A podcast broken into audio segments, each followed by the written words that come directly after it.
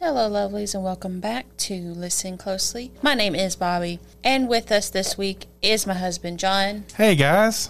and he is actually gracing us with his presence because one, he got a break, and two, I Yeah. could not do this one without him. Absolutely. This one's super important to me. I'm excited. I mean, you can just basically take it over. You, You know won't- more about this one. So it's the way the Yeah. music died. I mean, The I, day- that's the day the yeah, music the died. day the music Yeah. died. I posted that on Facebook as like a little hint of what we're talking about, and like if you've ever heard of American Pie, you know he sings the day the music died. Yeah. Yeah, Don McLean himself. So what is the day the music died? Was it because of John Lennon? No, it was not. Did it have anything to do with the Beatles? It did not. So let us know. Okay. So, The Day the Music Died is a line in a song by, like she said, Don McLean, which is off the song American Pie. And if you've never heard that song, go look it up. It's a great song. It talks all about music history. You just got to catch the references. But The Day the Music Died happens to be February of 1959, the day that three main people in a Three musicians. these three musicians in a plane. Those musicians being Buddy Holly, Richie Valens, and J.P. Richardson, also known as the Big Bopper. And for those that are like, okay, we've heard of Buddy Holly, obviously, and there's some movies on Right. him, and there's some the La Bamba, for Richie. Yeah. and you're like, okay, what does this have to do with this area? So, Mr. J.P. Richardson, aka the Big Bopper, which I will now call, call him from for the rest of the show, the Big Bopper was actually born in Sabine Pass, right there, and he's he's actually interred in Forest Lawn Memorial Cemetery in Beaumont, right next to his wife. So, this was a big day. It, it, it, we lost a lot of great musicians all at once. You've got Richie Valens, uh, La Bamba was one of his, and we still sing these songs today. Uh, the Big Bopper was Chantilly Lace. Before we get into anything, let's backtrack because we don't want to get into the specifics of that just yet. Right. I know you're excited and you, you want to get into this, but we need to do a little bit of history Okay.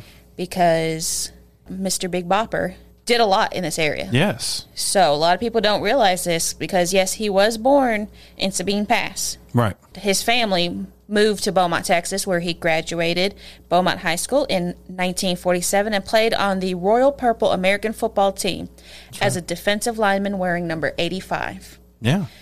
So he was like a jack of all trades. Yeah. He could do it all. He later became a radio disc jockey while at Lamar College, where he Name drop. studied pre law and was a member of the band and choir. So Right. again, jack of all trades. He did it all. He worked for that radio station at the time, KTRM, which is Yeah. now KZZB. That's right. We, we've heard of that. Exactly. Uh, he was hired by the station full time in 1949, and then just quit college because he kind of he kind of started to like it.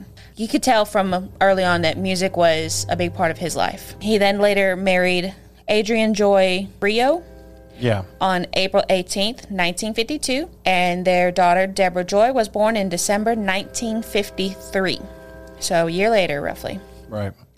Uh, soon after, he was promoted to supervisor of announcers at KTRM, and in 1955, he was drafted into the United States Army. So then he later returned to the radio station uh, following his discharge in 1957, where he held down the dishwasher serenade shift, which, if you don't know what that is, uh, you're smiling at me a little bit. Basically means the late night shift Yeah. from 11 a.m. to 12:30 p.m. I like that you use that term. That's that's a term that I, I grew up hearing. The dishwasher serenade shift. And the reason that they say that is because that's when all the people that have to clean places Yeah, like your- go in at night and Yeah. that's how they get serenaded by listening to the radio. Right. Back then, of course. he had seen some students doing a dance called the bop mm-hmm. and that's how he decided to call himself the big bopper so if you ever wondered where that origin came from he just happened to see some kids dancing and he saw was like "Whoa, what was that Yeah. and they're doing the bop Yeah. so that's how he got his new his newfound name. Um, so obviously he had his own time slot. Uh, during this time slot, he actually in 1957 in May, and I don't know if you even know this, he broke the record for continuous on-air broadcasting by eight minutes. he was a funny guy. I don't know if you have, you know anything about his like other part of the music, but he Disc is he- jockey? yeah, he was hilarious. Right. Everybody thought he was funny. He performed during that time for a total of five days, two hours, and eight minutes from a remote setup in the lobby of the Jefferson Theater in Beaumont, Texas. Wow. And you know, that's weird because, you know, me and you have both been there Mm-hmm. and we've walked those halls. And just to know that one, the big bopper who is now dead and gone and gave us so much great music and so many funny times stood in that very lobby and Played Broke a record. 1,821 songs Yeah. to break that record by Yeah. eight minutes. that's, that's crazy. And I also don't know if you know this, but Richardson is also credited for creating the first music video in 1958. I actually did not know that. Yep, and recorded pretty an cool. early example of himself, basically. Do we know what song it was that he? I'm not too sure which one that it was specifically. I'm going to look it up and let you know. You look it up while Yeah. I keep going on with this history because, like, he did a lot.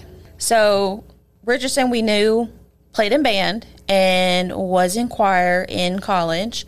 He played the guitar, began his musical career as a songwriter. Some of you may know this. George Jones later recorded one of his songs, which is the one that I believe is the most famous, which is White Lightning, uh, which became Jones' first number one country hit in 1959. And I'm going to see if I can play just a little clip of it. Oh, okay. So just so you know, real quick, while you're doing that, the first music video it was actually of Chantilly Lace. Oh, there you go.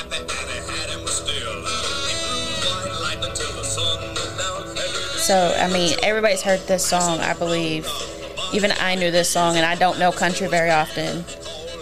But, uh, yeah, it was not George Jones' song. Uh, it was, in fact, the Big Boppers. Correct. Absolutely. And he wrote a lot of different songs. Uh, Oh, yeah, he wrote uh, Running Bear for Johnny Preston, his friend from Port Arthur, Texas. Yeah. Red Riding Hood was another one of his songs. And these are all songs that you've heard. You might not know it was the Big Bopper, but it was him. And then he also had the Big Bopper's wedding. So in Yes. Chantilly Lace, he's kind of flirting around with the girlfriend on the phone. I'm sure everybody's heard the very first line if you want to say it. Hello, baby. Which I always thought was very Jerry Lee Lewisish. Like, Yeah, like I've heard that. yeah. And I feel like I've heard people repeat that, Right. but I never actually knew that it came from the Big Yeah. Bopper. Like He I've was- heard it. I want to say I've even heard it in movies. Yeah, he he was one of those guys. He was a trendsetter, man. People loved to just like uh, copy him in a lot of different ways. Right. But So, disc jockey, Mm-hmm. starting to write music. He actually wanted to start his own radio station in Beaumont. really, He did. Hmm. Unfortunately, he never got to. Uh, he decided to go on tour with a couple of cats, as we mentioned earlier Billy Holly and Richie Valens. Do you know the tour name? so the tour name called the Winter Dance Party Tour was all in the Midwest. So that tour was actually dubbed the Tour from Hell Right. because they didn't make it to where it made sense. They were just bouncing all over the place, and unfortunately, they had some bus issues. They did not have brand new tour buses. They actually had old school buses that they had to fix up Right. and fit the entire crew on it. I believe they said they had about, I want to say it was either 11 or 15 different buses. Yeah, it was somewhere around that. Yeah. And that was for all their equipment, all the people that were, you know, in the bands, on top of, you know, the managers and stuff like that, pe- people that were needed. The bus broke down several times. And in fact, one of the last ones, they were like going up a hill. The bus would just go slower and slower and slower and then just like stopped. And it ended up that the bus froze over. So they had to huddle together. They were burning, you know, newspapers that they could to keep warm during that time. Like it was literally the tour from hell. Yeah. You think about it, it gets really cold, especially in the Midwest. It's freezing up there. Oh yeah. And so they're riding on this bus for long periods of time and they're just, it's just cold. I, I could see where they just wanted to get out of there and wanted to get out of there quick. right. And this tour started in January 23rd. So that is still wintertime. Yeah. Especially up there. Like we know down here in the south, January, it's still pretty cold. Yeah. Think about up there. Like that is like practically dead winter still. Right. So on the 11th night of the tour, they played at the Surf Ballroom in Clear Lake, Iowa, which wasn't even on the actual tour. Right. It was originally not. They decided to go ahead and fit it in because I mean, if you're not playing, you're not making money. On the second night, they decided, you know what? We're tired of the buses. Yeah. we're we can't do another night with the buses. So Buddy Holly chartered an airplane from Dwyer Flying Services in Mason City, Iowa, intending to fly himself and his bandmates Waylon Jennings and Tommy Alsop to their next tour venue in Moorhead, Minnesota. And one of the main reasons for that, other than they're just tired of the buses, clean clothes. Right.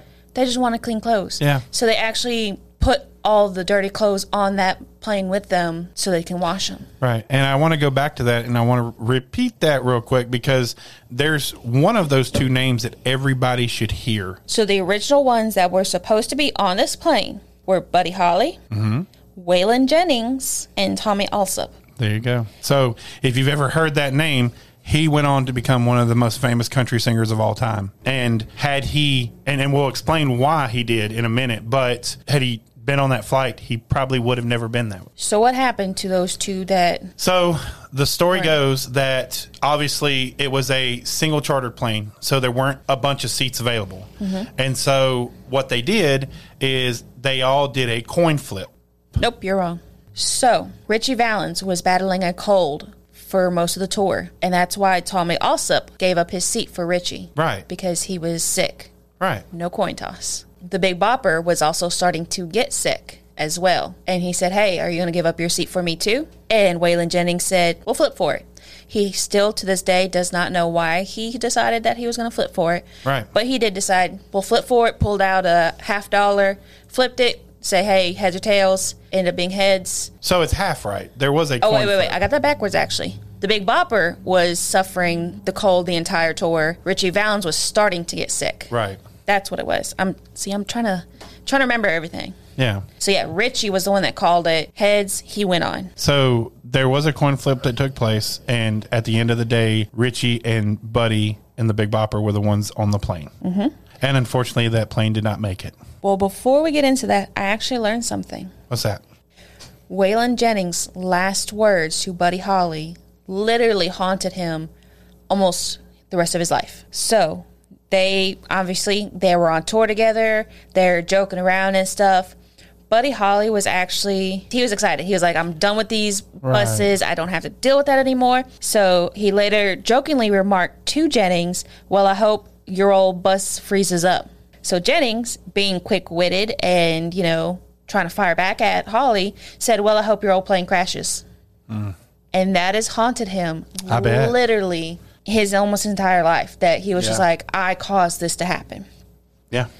now we can get into what actually happened So there are there are actually several stories out there, but the actual what I have learned is that all right, so the plane took off from the landing strip, right? There was a young man by the name of Roger Peterson. He was a local pilot. He was 21 years old. Okay? So he was a young pilot. The plane took off and shortly after midnight, they believe that Peterson had some visual problems, like he couldn't see what was going on, and so it it ended up taking a nosedive at full throttle and crashing into an open farm field, and that's I mean that's how the plane crashed.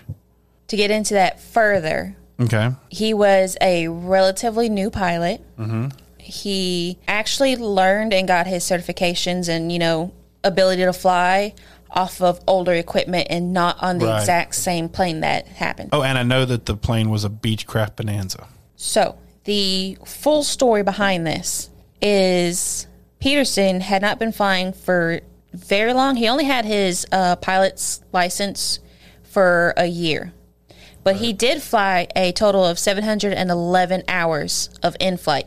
So he was he was you know experienced, Yeah. but not with this kind of equipment. And you said the plane name a little bit earlier. What was it? It was a Beechcraft Bonanza. Okay.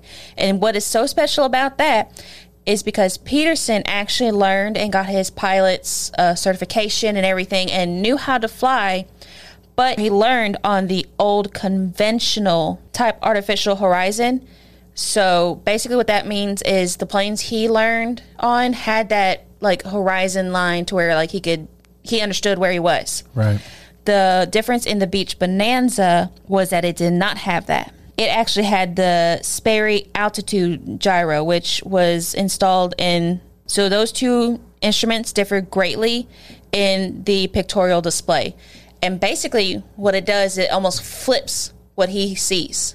So, what Yeah. he thinks he's seeing is actually different on that one. So, what happened was, is he had been checking the weather the entire time, but no one actually told him that there was a significant weather advisory. Um, they were just telling him the basics, like, hey, the visibility is 10 miles plus and you know the weather over there is great or like it's okay like they were giving him updates but they weren't really giving him the full story Right. so it was really a judgment call on him and he said you know with what the information that he was getting he felt like he could handle it Right. it was around i want to say it was around 1255 when they actually took off It was. Okay, so 1255, they took off, and you know, he started to ascend, Mm-hmm. took a left turn, I believe. Right. Right, he took a No, left correct. turn. Sorry, correct. Yeah. And then about five miles past the airport is actually where they started to start, like the witnesses and the fans that were there that were watching the plane go off started to see the taillights go down. So what happened was is he lost all visibility at that point. He could not see anything. So he had to Peterson that is, he had to rely solely on the instruments. Unfortunately, he did not know these instruments like he did the other ones because, again, they were different instruments on this plane than what he was used to. Right. So when he thought he was ascending, what they believe he thought he, he was ascending, he was actually going down Correct. because when they did the investigation, the landing gear was up. The plane, like all the gauges and everything, were completely normal, as if he was trying to ascend and go higher and basically get away from this blanket because there's a blanket of weather that he was trying to get away from. Right. It was about five miles out of outside of a, a city called Mason City, Iowa, Right. where they crashed into an open field. It was farm country. So yeah, I mean, But like all of the switches and the fuel pressure, oil pressure, everything was completely fine right on this plane. And in his normal plane, like where the gear shift is, the way he had it, that would have made reference to him g- ascending. right. But in this plane, it was actually switched. Correct? Is that what you're? Yes. Okay. So like instead of him actually going up, Right. Like he assumed he was going down because of the way the difference in the equipment. Okay. Okay. Yeah, I got you. So they believe what happened was the right wing hit first, and then shortly after the whole plane crashed. All three of the musicians were ejected from the plane, Mm-hmm. and then the plane later went to rest and stopped on that barbed wire fence. and it's showing that uh, the plane, when it reached the ground, it was going 170 miles per hour. Yes. That is So that leads you to believe, by all means, he thought he was going up. correct. Yeah. Because there was no trying to slow down, there was no landing gear that was deployed. Nothing had happened. right. So it was simply he could not read the equipment that he was on. Hmm. And then without any visibility, because it's 12:55 at night, you can't see anything on top of a blizzard that's right on top of you. Right. I mean, he just did not know where he was Sad. there were some rumors that actually the Big Bopper survived, and there was also some rumors that there was a gunfight for some reason on the plane. yeah. Well, all of that actually got squashed in 2007. Do you want to know why? I did not know. Why is that? Because the Big Bopper got exhumed. Oh, did he? He did. I did not know that. So he has a son, Okay. and he is the Big Bopper Jr. Okay. or the Little Bopper. Little Bopper. He was born almost three months after his father passed away. He got to meet his dad in 2007, not three months later, but in 2007, he got to meet his dad. The Big Bopper was buried at Forest Lawn Cemetery. Wow. There were a couple of reasons. Again, because of this supposed gunfight and that he might have actually survived the crash. So they were kind of crawling. They figured he was like kind of crawling away and then just Yeah. later froze. And then also, they were wanting to give him a better memorial at F- Right. Forest Lawn Cemetery. If you ever seen The Blind Side, the babysitter, Miss Sue, kind of jokes about the human farm, like the body farm that's underneath the, the field. Because the University of Tennessee actually has a forensic, it's a beautiful, amazing forensics program that, you know, they have bodies that are donated to them and then they get to see, you know, what happens in nature and what happens in this scenario, that scenario. Well, the Big Bopper's body was actually exhumed and then taken to the University of Tennessee to be looked at.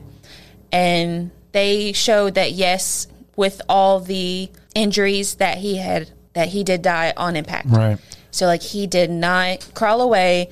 There was no kind of gunfight or anything like that. And actually his body was actually really pretty pretty good preserved. Yeah, it says right here. Um, it says so. This Bass guy who is over the forensics department at Tennessee says uh, Bass findings indicated no signs of foul play. These are his words. Yes. There are fractures from head to toe, massive fractures. Richardson died immediately. He didn't crawl away. He didn't walk away from the plane. Right. So there was no gunfight. No. Yeah, he died on impact. Which I don't know why there would be. They all liked each no, other. yeah, but- Richie and Richie and the big they were all friends. Yeah, like, they all went on tour together. yeah. They they were all miserable together on the buses, yes. But I mean, two of them were sick to begin with. Yeah. They were just trying to get where they were going right. and, you know, get some rest and stuff like that. There was no arguments. And that's not all. That's not all. The casket later went on. So he got the makers of the original casket remade the casket to put Big Bopper back in, buried him with his wife. You know, it was beautiful. You know, his son got to meet him. And then the casket actually went on to a museum and it was actually featured there. And it was featured with one of the wreaths that he received on his death by a private Elvis Presley. all these guys, you know, and that's something that people don't realize is that back in the day, it wasn't like it was here where you have one one person at a concert and that goes hours. These guys would come out, they would play for an hour, hour and a half, and then the next person would go on. So you would have five or six huge stars in the same room playing at the same time. And so these guys knew each other. They got to meet each other and interact with each other. In the movies, you sometimes see it to where, like, e, especially I know in La Bamba, you know, he's waiting in the wing and, you know, Buddy Holly or the Big Bopper, they'll, you know, they'll come out on stage and they'll do their thing. And he's just mesmerized by watching these guys play, you know? uh, and then they'll come back and they'll talk to him and stuff. And it's that's something that people don't really realize is that, like you said, these guys weren't just strangers; they knew each other very personally, and they were all fellow musicians. So it, it's really it's really sad that this had to happen to three of what I believe are some of the greatest musicians of all time. Oh, yeah. And we'll never know what Yeah. truly they would have been. Like, they were the first rock and rollers. Right, I know that sounds crazy because we think of the rock nowadays, but right. they were huge names. So I was curious, so I looked up some of the songs that just the Big Bopper had. So obviously, we know about Chantilly Lace. Uh, White Lightning was a number one hit for George Jones. Treasure of Love was a number six country hit for George Jones. Running Bear, uh, number one hit for Johnny Preston and Sonny James. The Purple People Eater meets the Witch Doctor, which is a hilarious song. Obviously, we have Little Red Riding Hood, and the list goes on and on and on. Like this guy, not only was a musician, he was a very talented songwriter. Oh, yeah. So yeah, it's sad. It was it's sad that you know who knows what hits he could have made. Or how they could have changed Yeah. music or history or anything. Right. And this was one of the very first major tragedies Mm-hmm. in the music industry. Right. That's why it's called the day the music died. Right, because this is like the absolute everybody was affected by this. Nothing like this had ever really happened before, and especially three all at one time. Right. And the reason that, you know, I think Don McLean mentions that in his song is because they they were a different style of music. After them, you got more into people like the Beatles and the Rolling Stones and and you know, people of that who played the 60s 70s era type rock. Well, you this was legit real rock and roll. Like this is where it originated from. And so that's why he says, hey, this is the, I, I, I think it's kind of a classification of the day that music died. Because without those guys, and of course there were others, Elvis, and, you know, uh, like you said, some of the other guys that were there, but, But this was the first, right. Yeah. like this was the first major one to happen, and again, Right. three all together. yeah. Like it wasn't just one star, which is already bad enough, but Yeah. you literally had three very talented men just gone. Right.